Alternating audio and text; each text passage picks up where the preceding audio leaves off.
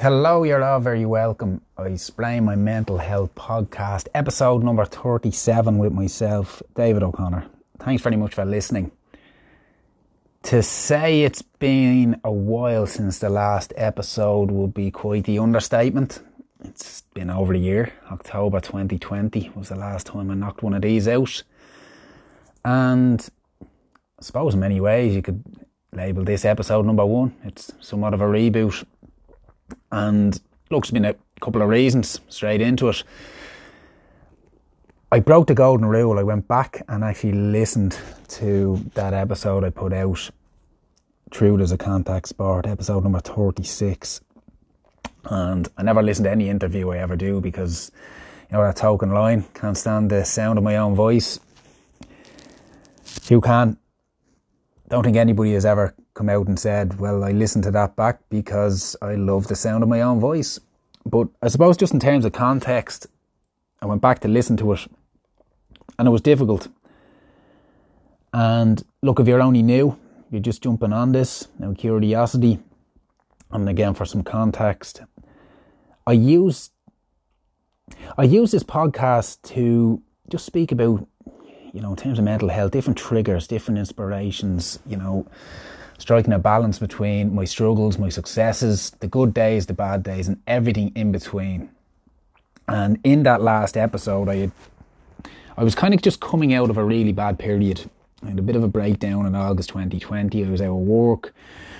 It was um, quite emotional. It was quite distressing, and I spoke about going to my GP kind of seek further help. And it was put out with the intention of maybe smoothing a path for someone else who was just reluctant to maybe go and talk to a professional. And I just wanted to talk about my own experience in heading down that road because up until that point, over the last 10 years, in terms of the treatment, the therapy, and taking steps to look after myself mentally, it had been done in a private setting through, you know, private counsellors, counsellors or therapists. So presenting myself to my GP was quite new. And in the episode, I, I'd sort of mixed emotions on it because, like I said, to listen back and to hear my voice, just I can hear the hurt. I can hear where I am emotionally. I can hear very clearly where I am mentally, and it's it was hard to listen to. But also, I, I was quite proud listening to it because, you know, just to say over a year on, I'm kind of looking at it thinking, Jesus, I have made so much progress. I'm doing so well, and I'm so proud of myself. And these are little things I probably don't say enough. Maybe we all we all don't say it enough, but I'm so proud of myself, the effort I've put in, and how far I've come. Because going back to where I was then, like it, it was it was heavy. And it's probably the third time in my life I've been at such a place. Um, but there was an intensity to that period of my life that was very, very difficult to sort of balance, very difficult to hold internally. And to look back, reflect upon 12, 13 months, it's, it's nice to be able to sit here today with a little bit of inspiration to maybe talk about how I feel I've gotten to this point. Um, and again, I'm cautious of how I put that out there because, you know, it's easy maybe, maybe you get that sort of, oh, well, that's easy for you you know, you're there, well, I'm still struggling. And that's not the case. It's not the sort of, well, look at me, I'm here, hard luck. It's, again, a path, to hopefully hold the door for somebody who could be in a pretty dire place at the moment or not feeling great in themselves, that to say, look, I've been there, I'm, I'm there regularly, but Jesus, I'm pushing on, and this is where I've gotten to myself, as difficult as it may be. So, in terms of sort of a, a one year hiatus of the podcast, like, so there's a couple of reasons for that. Like I had done over a year, I think it was 36 episodes, a couple of different interviews, and my intention was always to sort of put something out when there was something in my head, when there was, you know, something sort of dying to get out, whether it was talking about a book, a film, something bad I'd experienced, something good, something I discovered that maybe made feel a little bit better about myself. And I was always cautious that I didn't want it to become this weekly thing that was just dropped out every week um, with maybe no heart or no soul in it. So I think first up, I've had a very busy year, very productive year. It's been great. and it just wasn't a priority in terms of putting an episode together. I think, secondly, in terms of what we've all lived through the last two years, I just think there was enough commentary, enough sort of podcast material, enough help and support where people were offering good advice, good conversation around the topic of mental health that I don't think I really would have added to the quality um, around that discussion. So I think it was certainly, you know, a crowd a crowded space. And I was happy to sit back and maybe listen to a few other people across the course of the year as well. And again, like just kind of this week, I think a lot based with where I am in terms of my headspace and the good place I am in. I actually had a little bit of, well, you know what, I, I think I do have something to say here. I think of maybe a, a list of a couple of things that have sort of helped me this year and how I've gone from that place to where I am now. And maybe there's something in it for somebody that could be of help. So I think to kind of go straight into it, and again, this format sort of there's nothing uh, there's nothing very professional about what we're doing here. I'm sitting in a spare room here with a five euro mic hooked up to my phone. Came up here for a bit of silence. Have a few notes in front of me, and I'm just going to talk into my phone for the next twenty minutes or so. And there's no team, there's no production team, there's no egg boxes on the wall. There'll be plenty of mistakes, plenty of plenty of coursing, plenty of trip ups, but it's all good. I'm just going to put out here what I've been through, what I've learned, what I'm trying to do to stay healthy and well. And like I say, I'm just very hopeful that this could help and be of help to somebody um, over the next week or so, or next month, or whenever you may come across this podcast. So, look, if you are listening, I'd appreciate thereafter if you could give it a share, give it a tag. You'll find me on Instagram. It's at performance underscore doc doc. So if you could maybe give it a share in your stories or tag a friend that you feel it may could be helpful, and maybe leave a review on Spotify or iTunes would be greatly appreciated. So thanks very much. So following on again to go back to that podcast where I um, presented that GP, what came from that was an eight month waiting list for psychiatric treatment.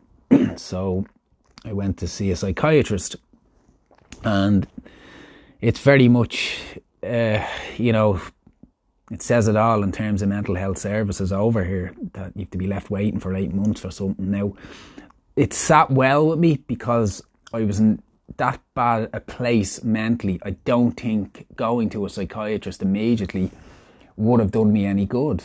I don't think I was actually in the best place to kind of talk to a psychiatrist. So I was completely and utterly all over the place. So, I suppose to have that eight month space, that gap to maybe just take a bit of time to work on myself and know that it was coming, it, it did give me a little bit of a chance to settle myself down, to get back to sort of simple practices in terms of meditation, journaling, um, just looking after myself a little bit better, um, to kind of prepare myself for that. So,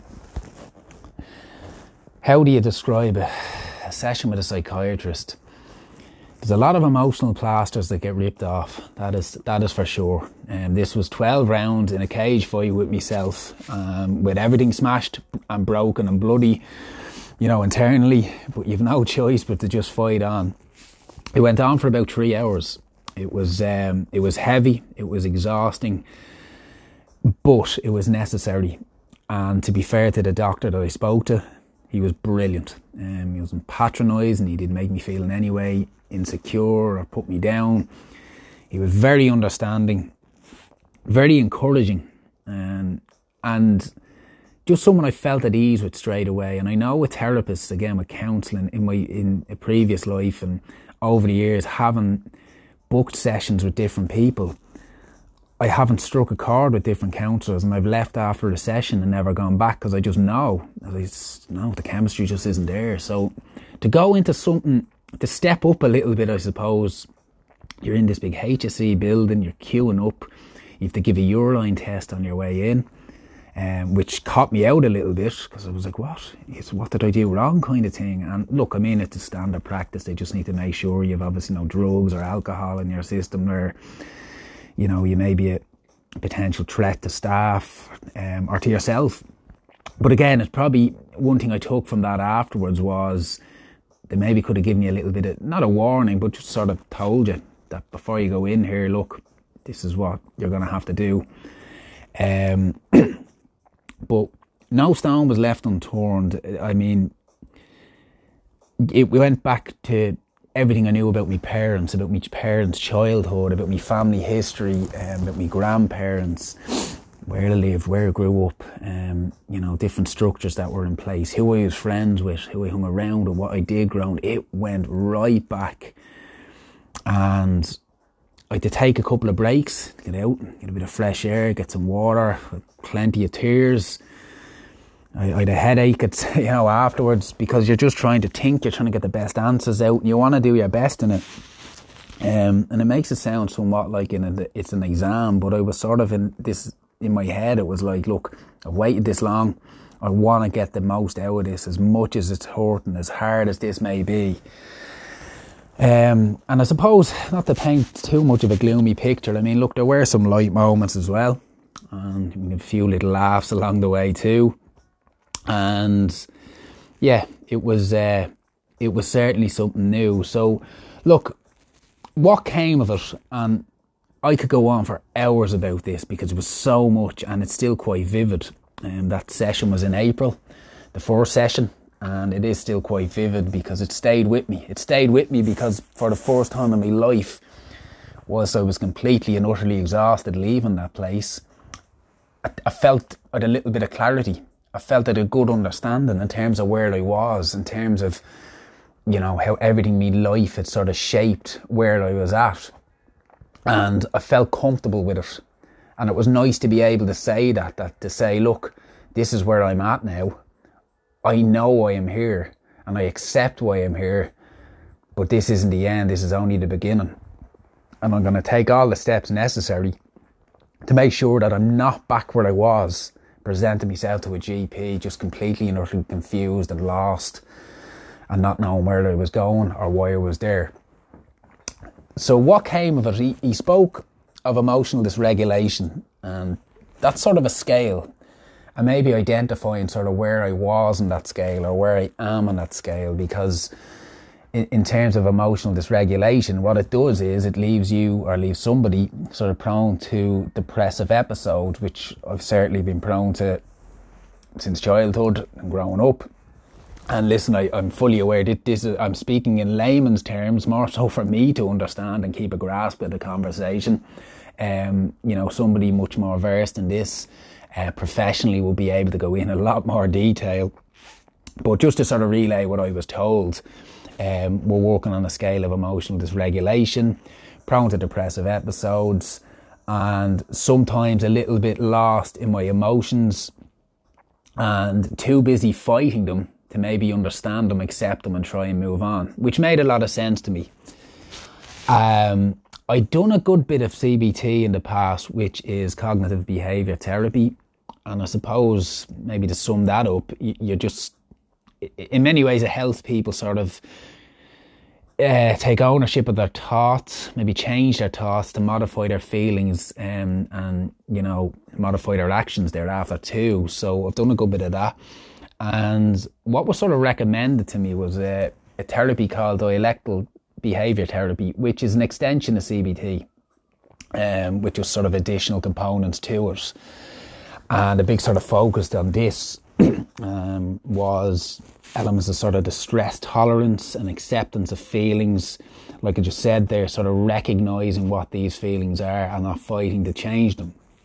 And again, this made sense because I spoke in that last episode ahead of presenting myself to the GP in those moments where I was just at home alone, um, off work, trying to get by day by day. I spoke about kind of sitting at the back door with the door open, the wind blowing on my face, not feeling the best, but just saying, I don't feel great and it's okay. So I suppose prior to that psychiatry and prior to sort of being advised about this um, method of therapy, I, I'd begun to sort of slip this in. And one book I, I've never, I'm not big on self help books. I'd moved away from them quite a long time on the basis that I felt it got to a stage where it was causing me more problems than actual help because I'd get a book, put all my trust in it and all my faith in it, and then obviously fall by the wayside, maybe not do the work, or just sort of left let myself wondering why it didn't work. So I remember I did get a book. Uh, can't remember the author. I think it's Harry Barry's a series of books around anxiety and depression, but he had a book on self acceptance, and I really immersed myself in that, and it really helped. And without really knowing it, it helped me prepare for this session and for the DBT as well, uh, which over the course of you know the different sessions and the different therapy that was advised um, on an online setting just has helped i suppose kind of recognizing the difference between primary emotions and secondary emotions so what i mean by that is if something happens you know you get this burst and it could be a burst something bad happens maybe in a work set you get this burst of anger and it's so outrageous or you're so overwhelmed by it, you just can't do anything in the moment. And this is where I'd often fall down. Where if I got that bout of, you know, just this sub, being subdued, this melancholy, and not being able to deal with it. Whereas with this, it was a case of just accept it. You can't fight this in the moment the next day when that emotion has subsided and is maybe replaced with a secondary emotion which could be guilt and I've found that a lot since becoming a father that guilt follows a lot of this bad feeling that i have um, because it's not just me anymore i think of a family i think of my kids um, i think of those around me it, it's it's not as independent there's people around me that are affected so that secondary emotion around guilt is definitely something i can work with and I can work with it. Um, I, I use that word eternally, I, um, and I've, I've mentioned it a few times already. But internally, I can begin to work with that, and then in terms of my actions, I can work with it. So if it's a case of just loving, you know, loving my kids more, loving my son more, loving those around me more, um, to overcome that guilt, to show I am a good dad, I'm a good person, I don't need to feel guilty because I had a shit day yesterday and I was feeling really bad. So I found that really helpful. Almost teaching yourself to be patient and wait for that secondary emotion to sort of strike. And it's not easy. It certainly isn't easy to try and sit with an emotion that's quite powerful and quite raw. It's very difficult. And I think maybe grief is a good example for people. I often use the example of grief in terms of mental health because it's something we're all going to have to deal with at some stage in our life. And I think with grief, you know, we talk about the different stages of grief, which is often painted as being this linear stage from, you know, anger, denial, um, regret. It can hit you in different ways and different shapes and forms in, in a day, let alone over the course of a month. So I suppose with grief, maybe just waiting for the secondary emotion to hit to try and deal with that is something that maybe could be a good example to give. And again, keen to overstate here, this is my opinion, not science, not fact. It's just me trying to better understand the information that Wally was presented with earlier this year. So another big element in terms of dialectical behaviour therapy is uh, working with better relationships, and that starts with in yourself. And this is something again I, I really sort of resonated with it made a lot of sense to me and it was something I was very keen to work on because it's areas I fell down with. When we talk about better relationships, the area of focus is in terms of assertiveness with yourself. And what that's lined up with is self worth and not sort of falling down to a level where you're maybe losing respect in yourself, you're letting yourself down just to please other people. And that's a difficult thing. I think for myself, and I'm, I'm, I'm not ashamed kind of to say, or I'm not blowing my own trumpet in any way, but I think I've always tried to put other people first and try and help people and do my best for people. And it's not a bad thing, but I suppose in many ways, too much of anything isn't always good. So trying to be a little bit more assertive and a little bit more protective of my mental and my physical energy. And the areas they've sort of covered in this is just kind of learn to stand up for yourself. And that goes again, it goes back to big on self worth, self respect, and making adult decisions that suit you as an adult as opposed to pleasing the inner child of the person you're dealing with. I better agree with A so I don't upset him. And the reality is I'm dealing with an adult. So I have to make the decision that's best for me, best for my mental health. And this isn't being about being selfish, just about being looking after yourself. And again, it's not easy. It takes a bit of practice. I get it wrong. I still mess up, but it's something again because of the structure I've been given, the information I've been given. I know how to work it. I have a plan in terms of how to work that. Drawing boundaries was another one, so it's along similar lines. And again, I was, I don't want to say guilty of this because it's something I just sort of immersed myself in, something I kind of enjoy doing, just getting to know people, building trust with people, um, building relationships. And I suppose what this does is help you recognize what relationships are worthwhile building. And I suppose, look, to be the late end of my 30s, I'm at a stage now where a lot of my friends, you know, everyone's a lot of similar situations. They're married, kids, working, don't get to sit with people and see people as much as you'd like. But a good indication of who's important and who you share your love with and share your time is you could go eight, nine months, a year without seeing somebody, but when you hook up or when you speak, it's like you only saw them yesterday. And that's usually a good sign of, you know, who your friends are, who's worth trusting, who's worth, you know, who's worth your time and your energy. And then, kind of, I, I suppose, what else? It, again, just maintaining relationships, and that's that example there I've given, I suppose. But um, all really good, all really helpful stuff, uh, all challenging in many different ways, which is fine. But that package in itself, the DBT, is something I was unaware of. But the clarity, I, I, as I said, the clarity I had coming out of that session, and the clarity I have in terms of walking through that piece over the year has really, really helped. And I, am confident it's coming across in my voice, my whole demeanour that I just feel good having gone through this. I feel good that I found, I wish I'd found this, this element of, of therapy relating to CBT. I wish I'd come across it 10 years ago.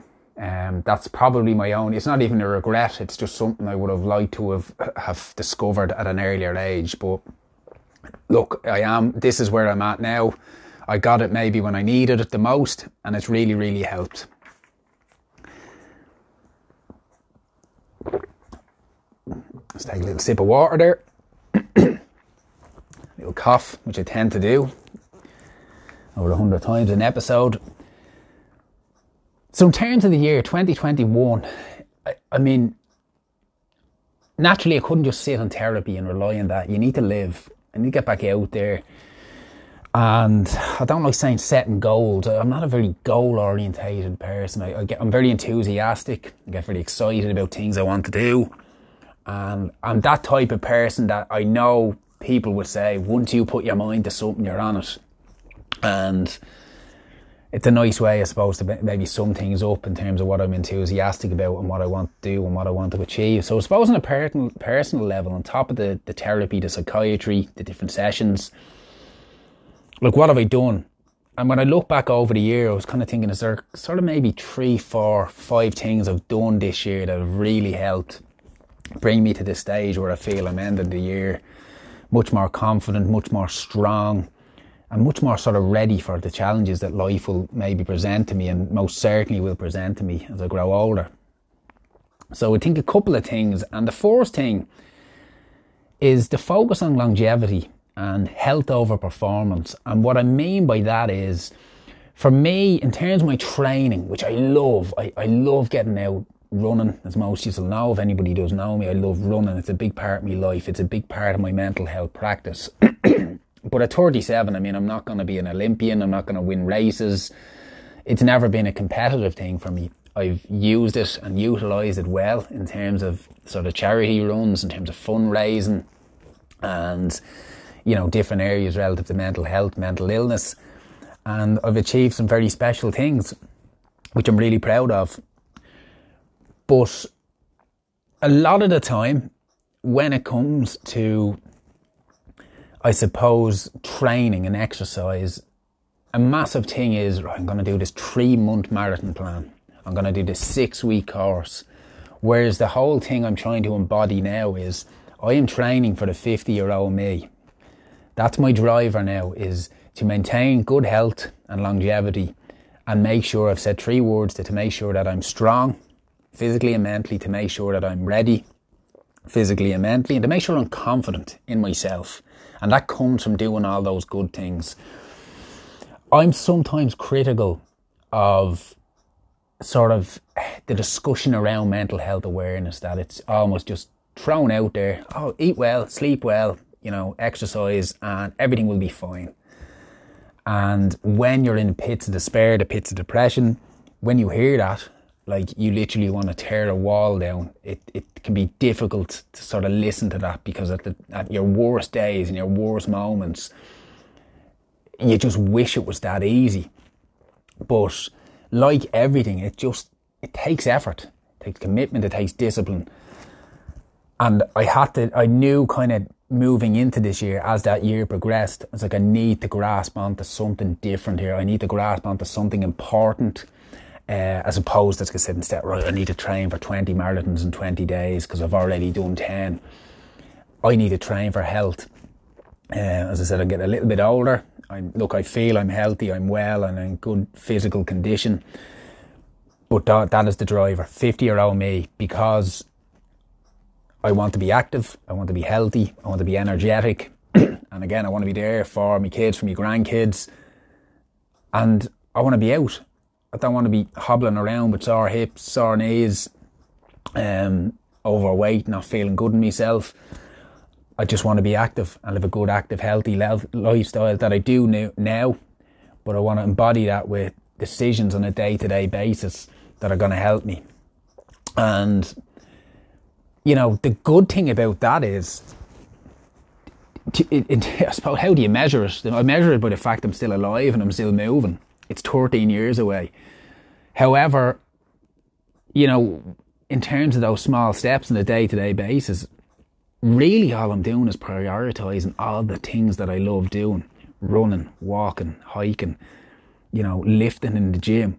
I love deadlifting. As an S&C coach, I obviously train people to do this. But when I get that time alone in my gym, and I'm generally only half an hour, 40 minutes in the gym, but I love lifting. Love lifting heavy. You feel good afterwards. Um, so being strong, I'm at a stage, I'm 80 kilos at the moment. My running weight is generally 68, 69. And that'll give you an idea that of what I've prioritized in terms of my training, just fo- that focus on being strong. Um, you know, everything else then that comes with that, reading, resting, you know, good food, um, being with people, really, really important. Just that social connection. And again, you think of the last two years, what we've lived through, just connecting with people as best you can.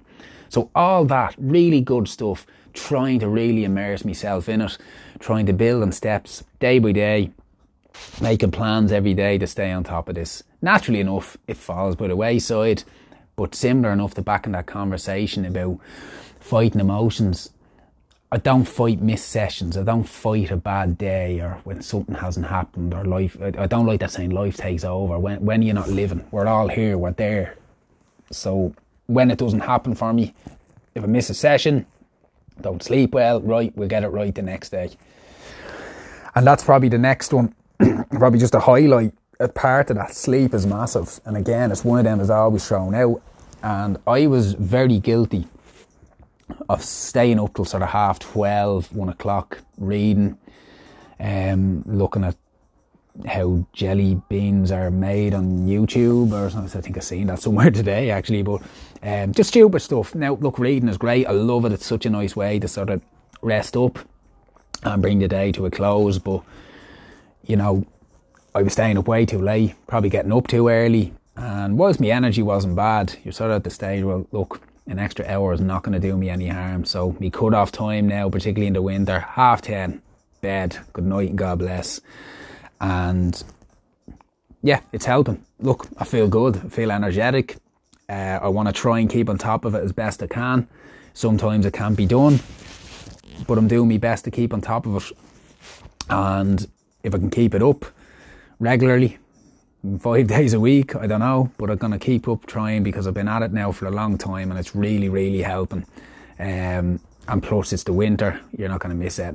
Find it harder during the summer. Uh, I love the air. I love the, the bright nights where it may be bright eleven or half eleven, and I almost feel like I'm missing something when I'm going to bed early. So that's the challenge in that.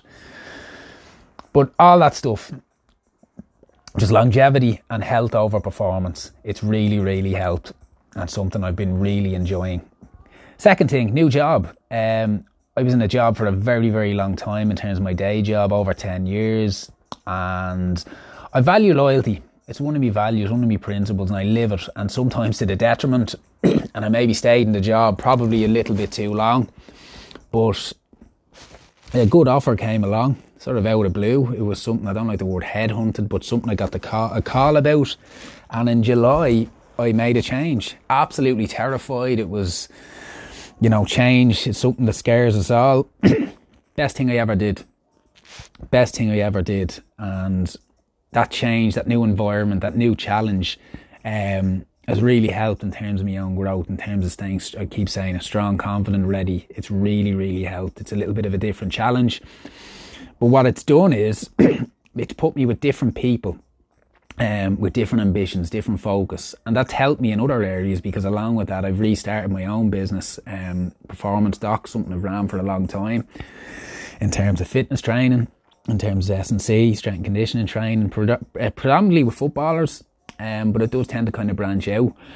And in terms of my overall life vision, like where I'm at with that now is like, I am going to make this my job.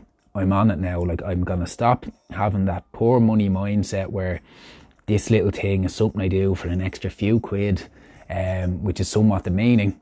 It's like, I want to do this. And the reason I want to do it is number one, it helps me and makes me feel good about myself as a coach, as a leader, as a person, as someone who helps somebody.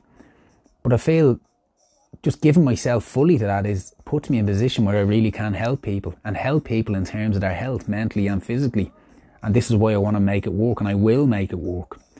And what's really cool is this has all come on the back of I had applied for the guards and I got accepted into the guards. I passed the interview process, which was awful.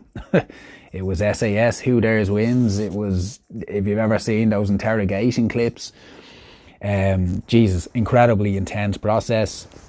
I got this into my head about three years ago that, yeah, look, I could be a good guard because I want to help people. It's never been an intention or an ambition of mine. But maybe looking back, again, hindsight is a wonderful educator. I was probably stuck in a rut professionally, not knowing what to do, and this seemed like a good outlet. And waited and waited and waited. I had put all my sort of trust and my hopes in this, and I think maybe, probably not getting it initially uh, due to what happened last year. Um, all around the world, it got put off and probably lost a little faith in it as well. Felt a little bit down on myself that would never happen and I'd be stuck in that other job forever. Um, but again, I think the time was great because I think just from talking to people, and again, a good friend of mine, the great Dave Curlin, who I've mentioned many times in this podcast, great friend, mentor, he kind of said to me, like, why are you joining the guards? I couldn't really answer. And all I could come up with was, look, I have this great vision that, you know, you're working in a community, helping people.